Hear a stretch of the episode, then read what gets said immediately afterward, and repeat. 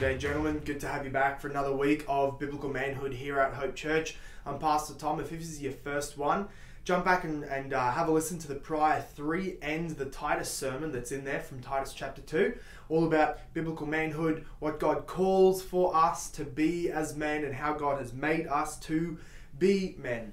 This week, we're going to go back to Genesis 2, where we've uh, been a few times, and we're going to be discovering what it means to be those who are made to work and keep. We're going to talk about uh, working and productivity.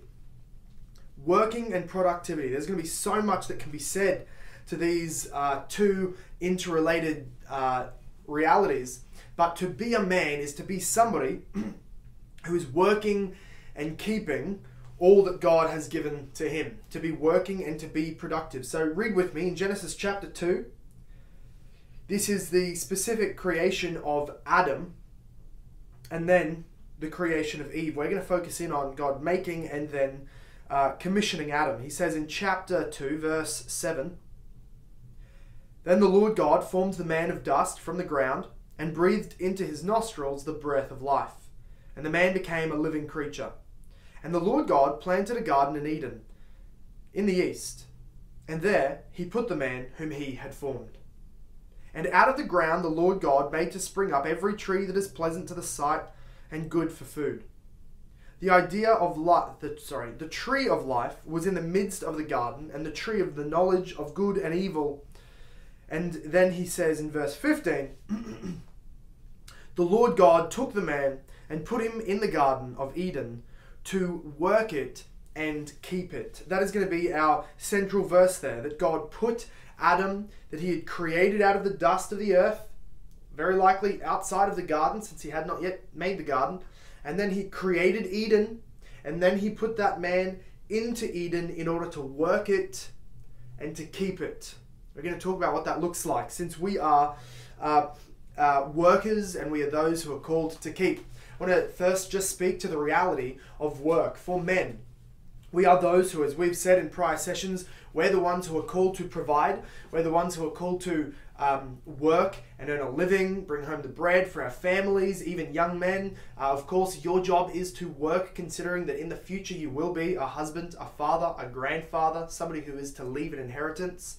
And so, uh, uh, this is the call on every man. Work, though, let me say this number one, work is good.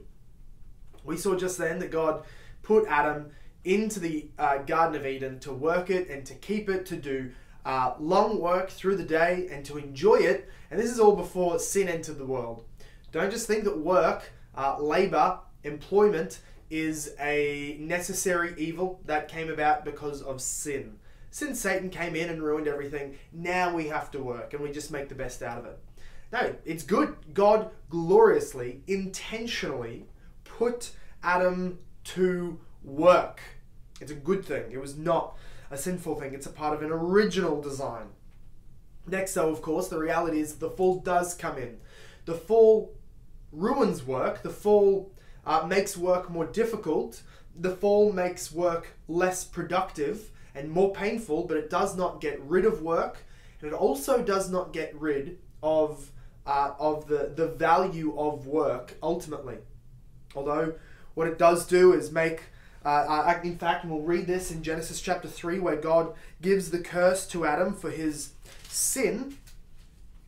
To the man, he says, Genesis 3, verse 17. I hope you young men and fathers um, all have it there with you, there in your own Bible. Genesis 3, verse 17. And to Adam, he said, This is God speaking. Because you have listened to the voice of your wife, and have eaten of the tree of which I commanded you, you shall not eat of it. Cursed is the ground because of you.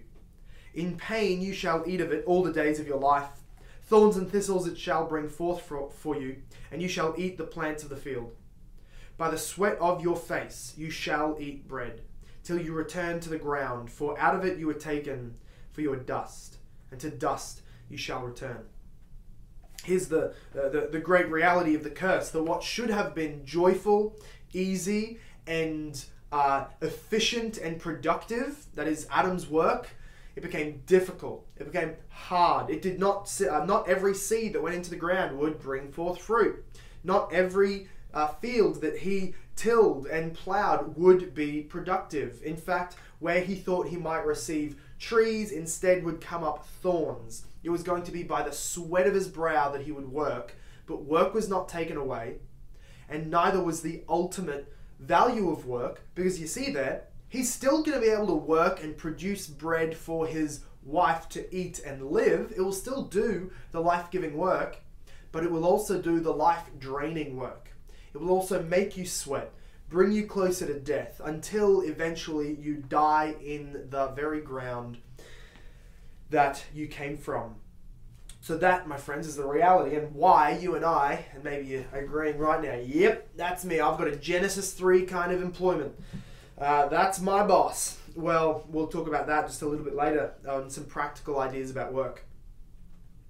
Um, however, work, though, is redeemed in Christ. Number three, Jesus came and he became an employed carpenter. He was a, a builder. He used his hands. He worked long days. He sweated out of his brow. He bled out of his thumbs when he hit it with a hammer. He had splinters in his hands. He had calluses all over his palms. He was a hard worker. He was very likely underpaid for his work at different um, uh, at different points. He was probably uh, cheated out of, of a full uh, wage of something that he had built and then sought to uh, sell. He su- suffered with and struggled through the difficulties of work in a fallen world. Jesus did that.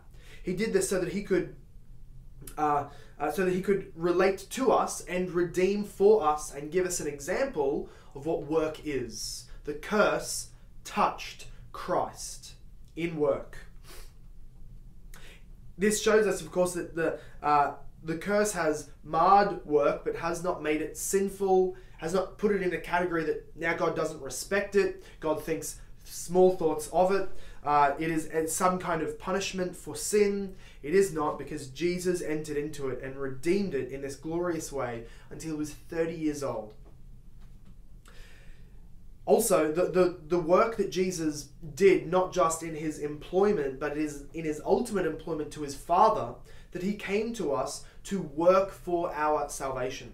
Jesus did not simply achieve salvation with a word, he did not simply announce salvation from heaven.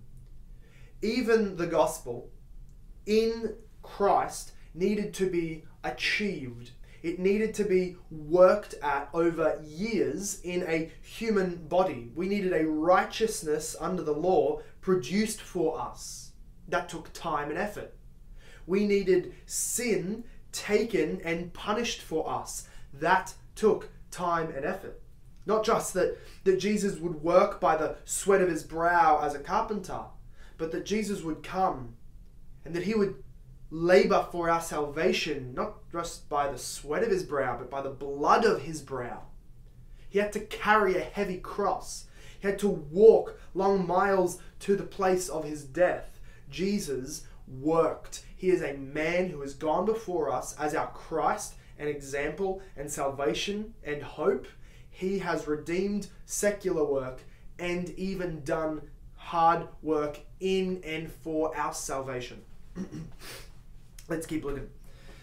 Christians, though, now, now that we are this side of the cross and we are in Christ, redeemed, we have the Holy Spirit, now all those things which might frustrate us because of its low productivity. We work hard like Adam, but the ground does not produce the fruit we wish it did. This uh, lowered, damaged, decreased productivity, now we realize has eternal ramifications. We might labor and feel that it is it is for naught, that it is wasted time, but Paul will tell us that because of the resurrection of Christ, securing for us an eternal home and eternal rewards, your labor in the Lord is never in vain.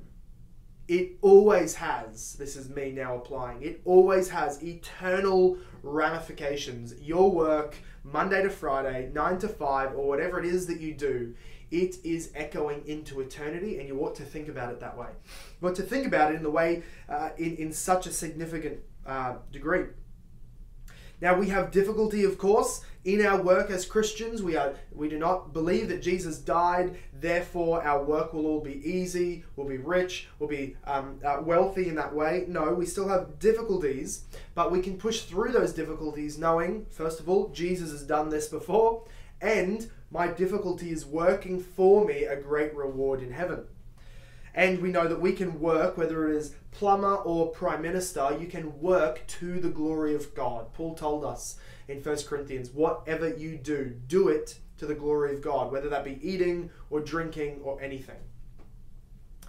Uh, and also, lastly, here, uh, we realize that in heaven, in heaven, you and I will be working if if you're there if you're their friend, if you have trusted in Jesus Christ for the taking of your sin, if you have looked to his work on the cross and, and, and in seeing, not in your own doing, but in simply seeing what he has done, you see your salvation.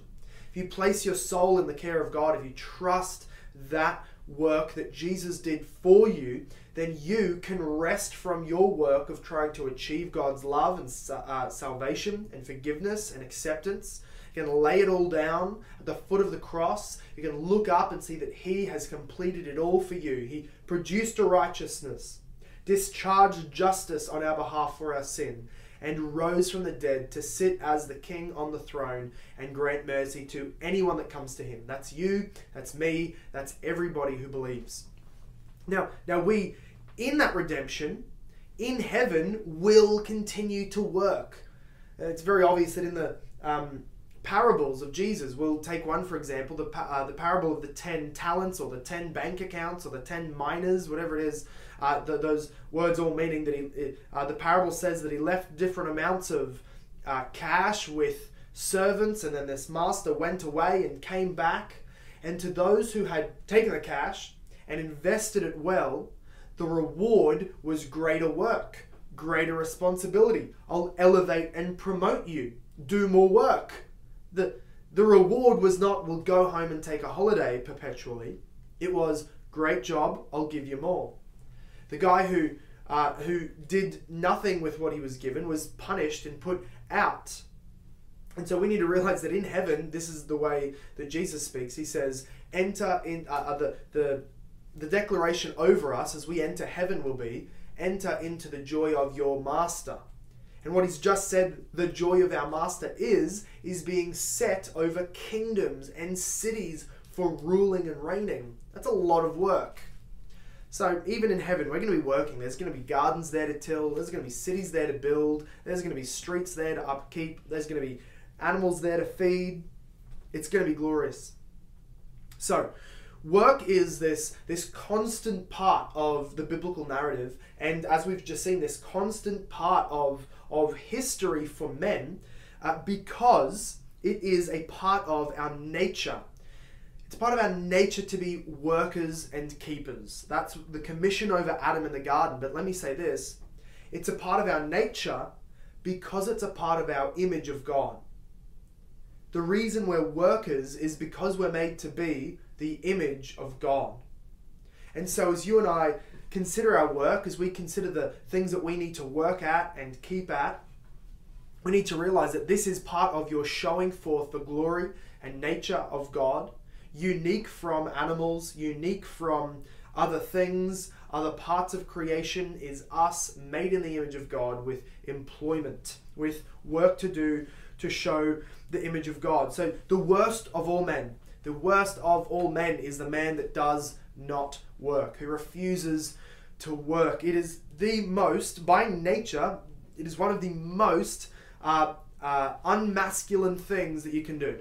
Is to be a man who does not work. I don't care if you've got a, a high voice, a slight lisp, tight jeans, you drive a Suzuki Swift, and you work at a fragrance selling store. I don't care. If, if you're working, you are still more masculine than the guy who drives a truck, wears singlets, pumps iron, has a Southern Cross tattoo, has a beard, but doesn't work. You need to realize that. Also, stop working in a fragrance store and driving a Suzuki Swift. Praying for you. This is why this is, this is what Paul said. In 2 Corinthians chapter 3, Paul said of the one in the church who keeps on receiving support and living in his mum's basement and uh, help, uh, you know, getting helps from everybody else from church on every other area of his life that he should have taken responsibility for. Paul says, all right, 2 Thessalonians 3, if anyone will not work, let him die. A dead man is better than a man who won't work, or at least it's not better for him. It, it's better for you to be alive than dead. But it's better for society that a man who won't work, a man who refuses to work, it's better that he's dead than that he's alive, soaking, uh, sucking uh, resources out of people who love him and pe- and society. Now you might say, Paul doesn't say that. Paul says if he won't work, don't give him food. Not true. Paul says if he will not work, don't let him eat. Keep food away from him. Nobody donate any food. Now, I'm a pretty, pretty smart guy when it comes to biology. Uh, so, so I can say this uh, with confidence. If a man doesn't eat, someone can correct me if I'm wrong, that man dies. Human beings need food to live. Paul's point is that that guy can die or he can get a job he's capable of getting a job and working hard. Don't keep on feeling sorry for him and feeding him in his childlike mindset. So working is is is needs you need to see that this is a moral issue, not just an employment issue, not just a financial issue. It's a moral issue. Are you a man? Will you live in sin, in laziness, or will you work hard in righteousness? This is the difference. So there's this paradigm that I want to speak quickly to, and, and I've uh, relied heavily on. In fact, um, uh, uh, I'll, I'll, i want to recommend to you this book that I've been reading and I've read before and uh, in my teenage years and was so helped by it. It's, it's called The Masculine Mandate by uh, Richard Phillips. The Masculine Mandate by Richard Phillips. It is an amazing book. It's uh, tremendous. He's a uh, Presbyterian over in America, and you can get this book from Ligonier or other places online, of course. Also, one last week uh, I meant to recommend, but but uh, didn't get around to it. Uh, in our in our session on men being futurists, those who are always looking to the future. Halfway through my preparation for that, I found this um, this book, Douglas Wilson, Future Men. This is all about raising boys to be men because they are all by nature future men. Lots of um, uh, principles and ideas and themes in here that uh, helped to influence and inform what we said last week. And I was really uh, blessed to have found and devoured some of that. Um, futurists. Uh, well, this week, Masculine Mandate by Richard Phillips is my book recommendation. You will do very well to go and read that, do studies around it, do um, uh, get together and pray over it uh, uh, together, uh, do it with your sons. It, will be great for you. Um, and in this book, he gives these uh, this reality. He, he looks to chapter to Genesis chapter two and says, Adam was put in the garden to work it and keep it. And these these words are interrelated but distinct. He says that to work, I'm quoting him now. Work is to labor, to make things grow. To labor and to make things grow. This can be in terms of nurturing, cultivating, tending, building up, guiding, and ruling. So, laboring to make things grow, that's work. He then says, to keep is to protect and to sustain progress that is already achieved. And he, he also says that this can be spoken of in terms of guarding, keeping safe, watching over, caring for, and maintaining. So let us look at these a little bit more. As a worker, God has put men on earth, you on earth, to work and to keep, not the Garden of Eden, that is long lost. We are in this sinful, broken, rebellious world that is cursed. We're put into this world, and God has said to each one of us, work it and keep it bring it back to its Eden glory, and then elevate it to the glory of Jesus Christ's kingdom. That's our job. So, what does it look like to work? In a future uh, session, we're going to talk about how man is a spiritual gardener. Going to look at that theme throughout Scripture, but uh, but let's just pick up that picture briefly now. To be a worker, Adam was put into the garden. At least part of his job was going to be working the garden as a gardener, planting, chopping, uh, organizing, bringing to order, making to look beautiful. And so we can think of uh, um, uh, this reality that Adam was to cultivate, to build, and to grow the garden. That is, extend and expand the garden so that Eden engulfed the whole earth. That, that was his task before him. He was going to need kids to help him do that. He was going to need systems. He was needing to lord and dominate over the world so that he could get this done. That was part of his job. Well, you and I have uh, different area, different. Maybe we can talk of gardens uh, in our uh, life, or different sections and responsibilities within our garden that you and I have been given. Let, let me speak first to uh, our job. Uh, Richard Phillips speaks about this. He says that um, a man is a gardener put to work in your job. So, number one, yes, your job means that you need an employment so that you can pay your bills. It's about just going in, clocking on, clocking off, getting a paycheck. That is the base level requirement for men. You don't need to feel like it is your your your highest and greatest calling in life to do your job. Uh, the base requirement is uh, not not everything, but but the very bare minimum is have a job, work at it, flip the burgers, mop the floor, whatever it is, do honest work. But there's more to it than that, of course. Yes, do a job, but work in your job in such a way that it brings flourishing. So it wasn't just enough for Adam to go into the garden and be busy doing things, but to be doing things in a way that produced fruit, produced safety, produced beauty in the garden for the glory of the Lord and the joy of his family that would be to come. So your job is it uh, uh, is it building up human flourishing, building up society, um, and and uh, contributing that way. Also, in terms of your family, uh, a man's family is that area of his garden that he needs to disciple those children. He needs to extend and expand those children in work. So imagine that as part of your garden. You need to plant new seeds. You need to chop off bits that are not doing well. You need to build, grow, and cultivate cultures in your family, traditions in your family, God glorifying habits and skills within your family, raising up new children, uh, sending off young adults, bringing in of people who need help. This is a your family is an area where you are to work hard. We see this uh, told to us in Ephesians chapter 6, verse 4. Ephesians chapter 6, verse 4. Paul speaks of fathers. He says, Fathers, do not provoke your children to anger.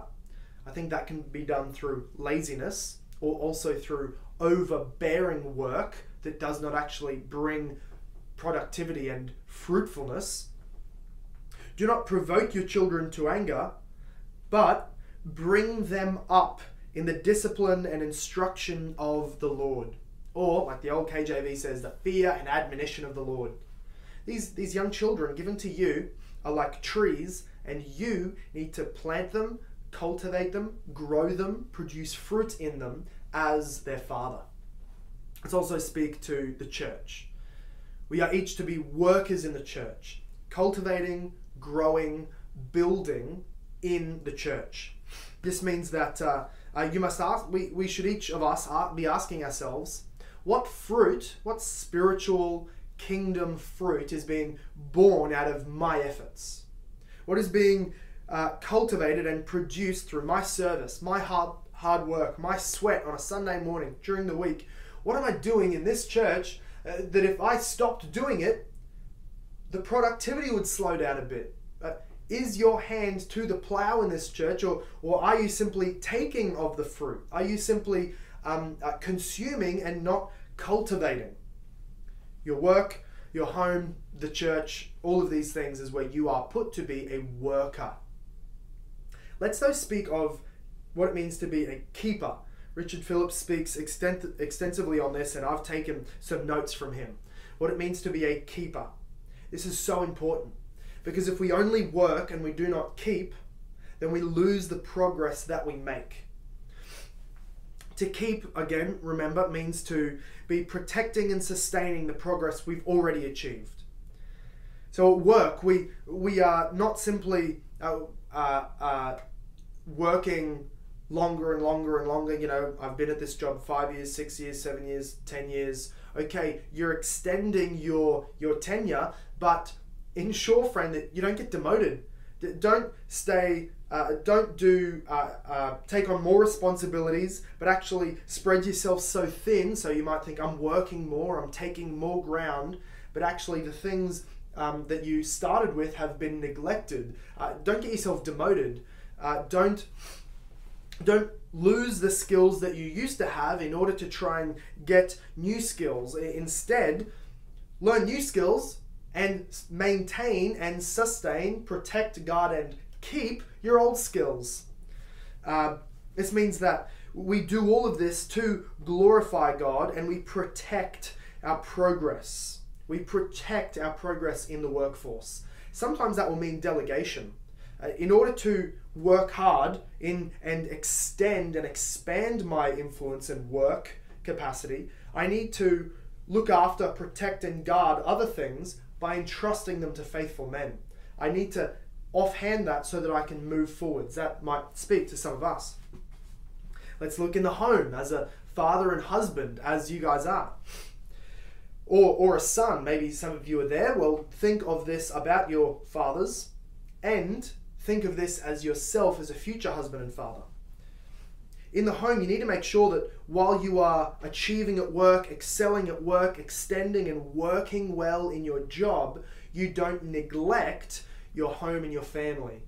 So that you leave at 7:30 in the morning, you get home at 9:30 at night, a few minutes with the wife, you miss the kids, they're already in bed, you're gone before they're really up in the morning, and so you excel at work but neglect your family. That is one way to work and not keep to progress but then lose all of the previously achieved progress. This might mean that we, uh, we don't simply aim to have lots of kids and a big family while at the same time neglecting the, the intentional discipleship of each child. Uh, we want to excel and sustain our family. Uh, Proverbs 13 24 speaks to us in this way. Proverbs 13 24. Whoever spares the rod hates his son, but he who loves him is diligent to discipline him. He is diligent to discipline him. The, the role of the father in the home is not simply bringing more kids into the world with your wife, is not simply bringing money home, but is diligence in the keeping and protecting of the progress of your family. Uh, this would also mean not simply internal problems, but also external attackers. You want to be guarding and protective and uh, um, uh, uh, uh, yeah, guarding your children from from perverts and perpetrators and predators.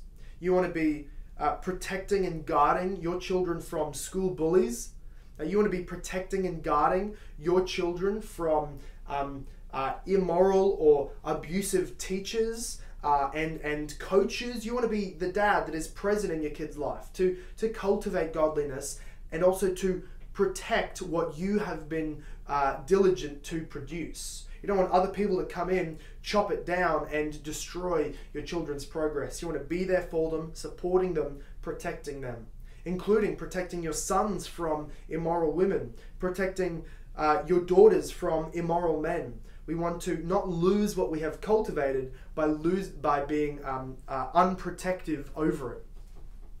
Uh, let me then speak to your wife, especially. Uh, the this is the area of your greatest. Um, this is your greatest business. Uh, this is your greatest investment. This is your greatest area of the garden. This is your tree of life in the garden of your life, is your wife. Proverbs tell us that she is a crown to her husband. That If she is a bad wife, she is a cancer in his bones. Well, gentlemen, it's your decision in your lifestyle, in the way that you invest in her, whether she will be a crown for you or a cancer for you. I pray that you would be those who invest in your wife protect your wife and your relationship. This means that you'll protect all the ways that you have cultivated love already. You'll protect your relationship from other women who will tempt you. You will protect yourselves from other men who will protect her, other women who will speak um, uh, uh, deridingly or or accusatorily to your wife or about you to your wife. You're going to protect your relationship with your wife because progress can be made and then quickly lost if we are not keeping it well. You want to uh, keep uh, your wife and your relationship free from dangers from the outside. This is how you keep it. Number three, coming to the to a close here, in the area of your church, how do you act as a keeper, a protector, a guarder, a sustainer, a maintainer in the church? This will mean that you are um, you're eager to protect truth uh, God has gone before us, and men and faithful teachers have gone before us to lay down the foundation of truth. But that can be quickly ripped up and thrown away by false teachers or errors that don't get corrected in our brothers. And so you need to be one who is uh, quick and, and gentle but firm to correct truth, uh, or correct errors, I should say, in your brothers and your sisters at church. Uh, you'll be those who seek to look out for and, and guard the progress of your brothers, which means you don't see them neglecting the assembly on a Sunday and just let them go. Now, that's like Adam seeing a weed in his garden and just shrugging it off.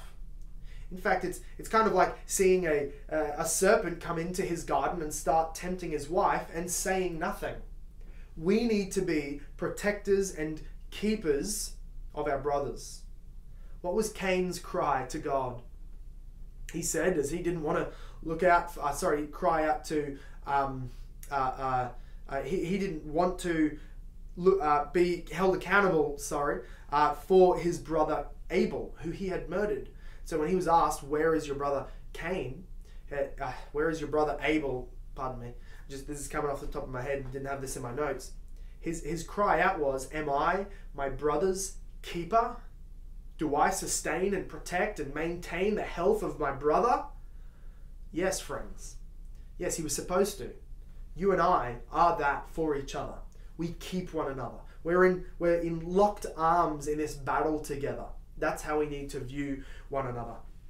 And maybe I'll, I'll just say this that maybe other people uh, need to be able to excel, uh, move on uh, step onto greater responsibilities of service in the church. And so you need to see your responsibility in this family that as as you are called to keep what has already been achieved, maybe you need to find somebody who you could replace. Uh, you come to them and say, Look, you've got responsibilities on your plate that could probably be delegated so that you can do greater and better things. Why don't I take that from you? I will look after it, keep it, and protect it nourish it and flourish it, and then in due time I will hand that on.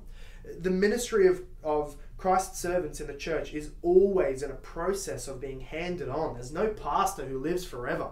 There's no deacon who lives forever. There's no children's ministry leader who lives forever. We are always in the process of bringing up beneath us, working and keeping, and then being replaced. All of us are very temporary. So, maybe that's what you need to do is think where can i come in be delegated to to free up other men who have been here longer working harder than me to be able to step forward? And i in my time will, will do the same. I just want to speak to a, a last few questions here uh, about specifically us as workers. So i get this question a lot from young men old men. What about the career i'm doing? Is it the right one? Is it god glorifying? Should i change? Well here's some questions.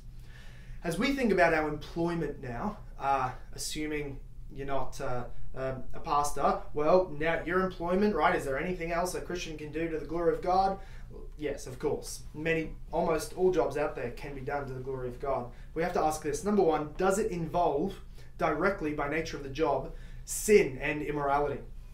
This might be that you're knowingly selling dodgy products, uh, botchy insurance. You're you're knowingly scamming people out of money. You are selling illegal products or materials, or by nature of the job, you need to promote uh, immoral and ungodly, unbiblical behavior or material. Okay, any of these sorts of things, you need to quit that job. You're doing work that is undoing the work of God in the world and doing the work of Satan. Repent, find a new job, God will provide for you.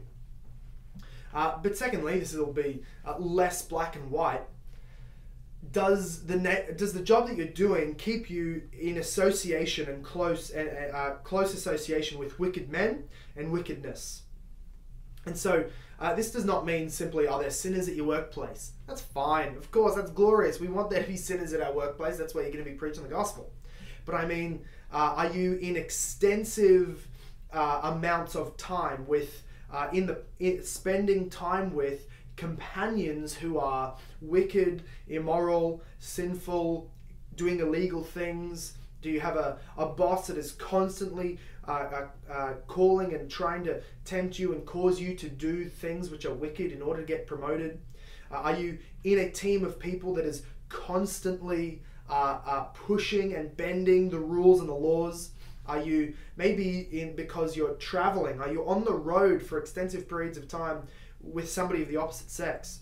Or uh, are you traveling uh, interstate and into uh, other cities with other men or, or women who are uh, temptations to you to live ungodly lives? We need to remember Proverbs 13 20. Whoever walks with the wise becomes wise, but the companion of fools will suffer harm. There will be harm suffered by those who are uh, uh, companions with and walking alongside fools. So let's think of that.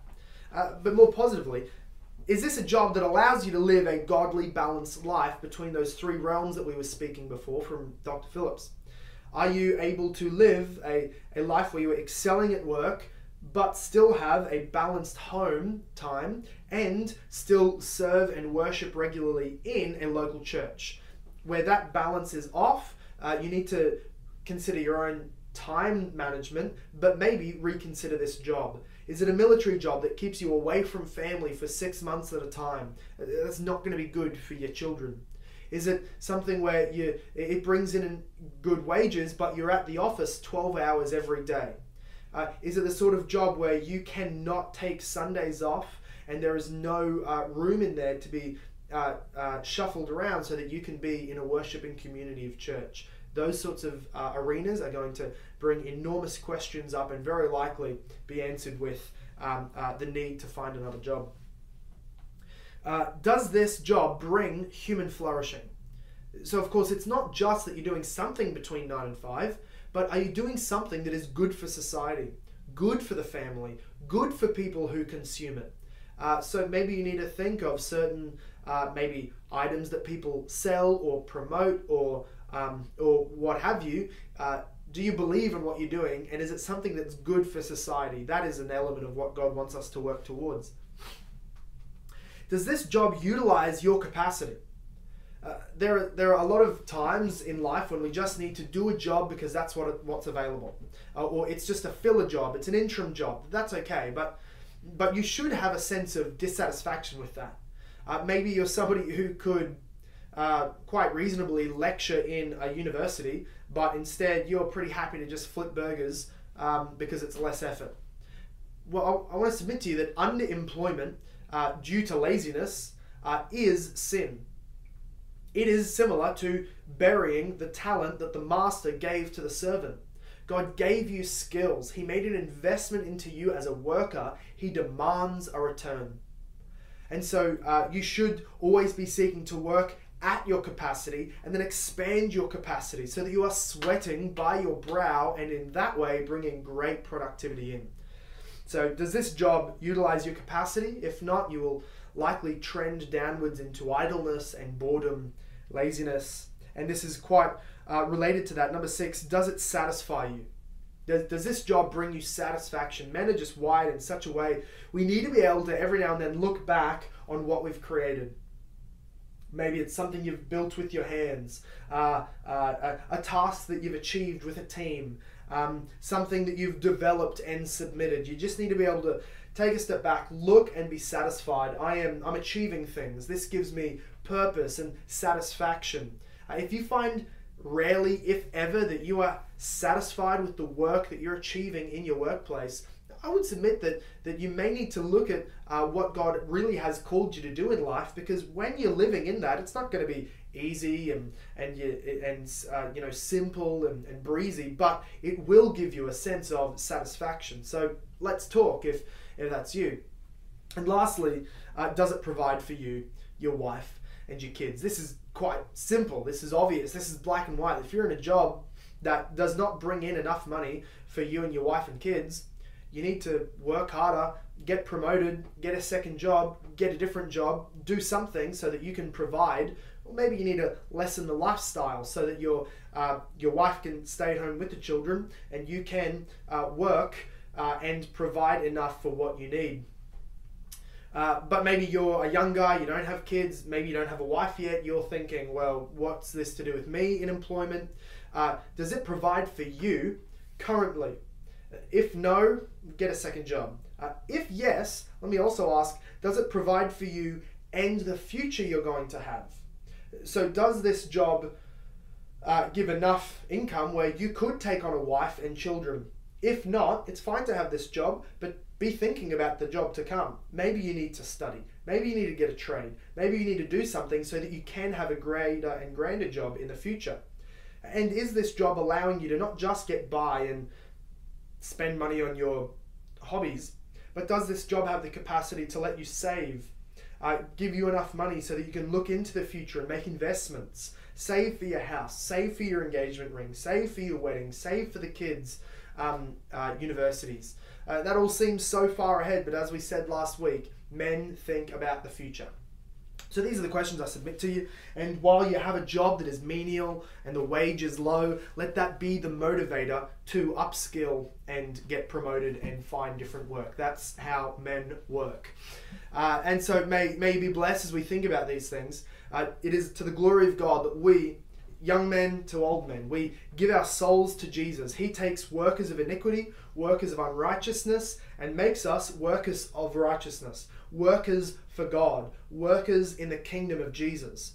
And so give your life to Him, give Him your sin, place your faith and your trust in Him. He will, he will take away all that which stands between you and forgiveness. And he will train you to be a worker, a son that he smiles upon, who brings productivity into this world that he is in the process of making new. God bless. See you next week. Have a good one.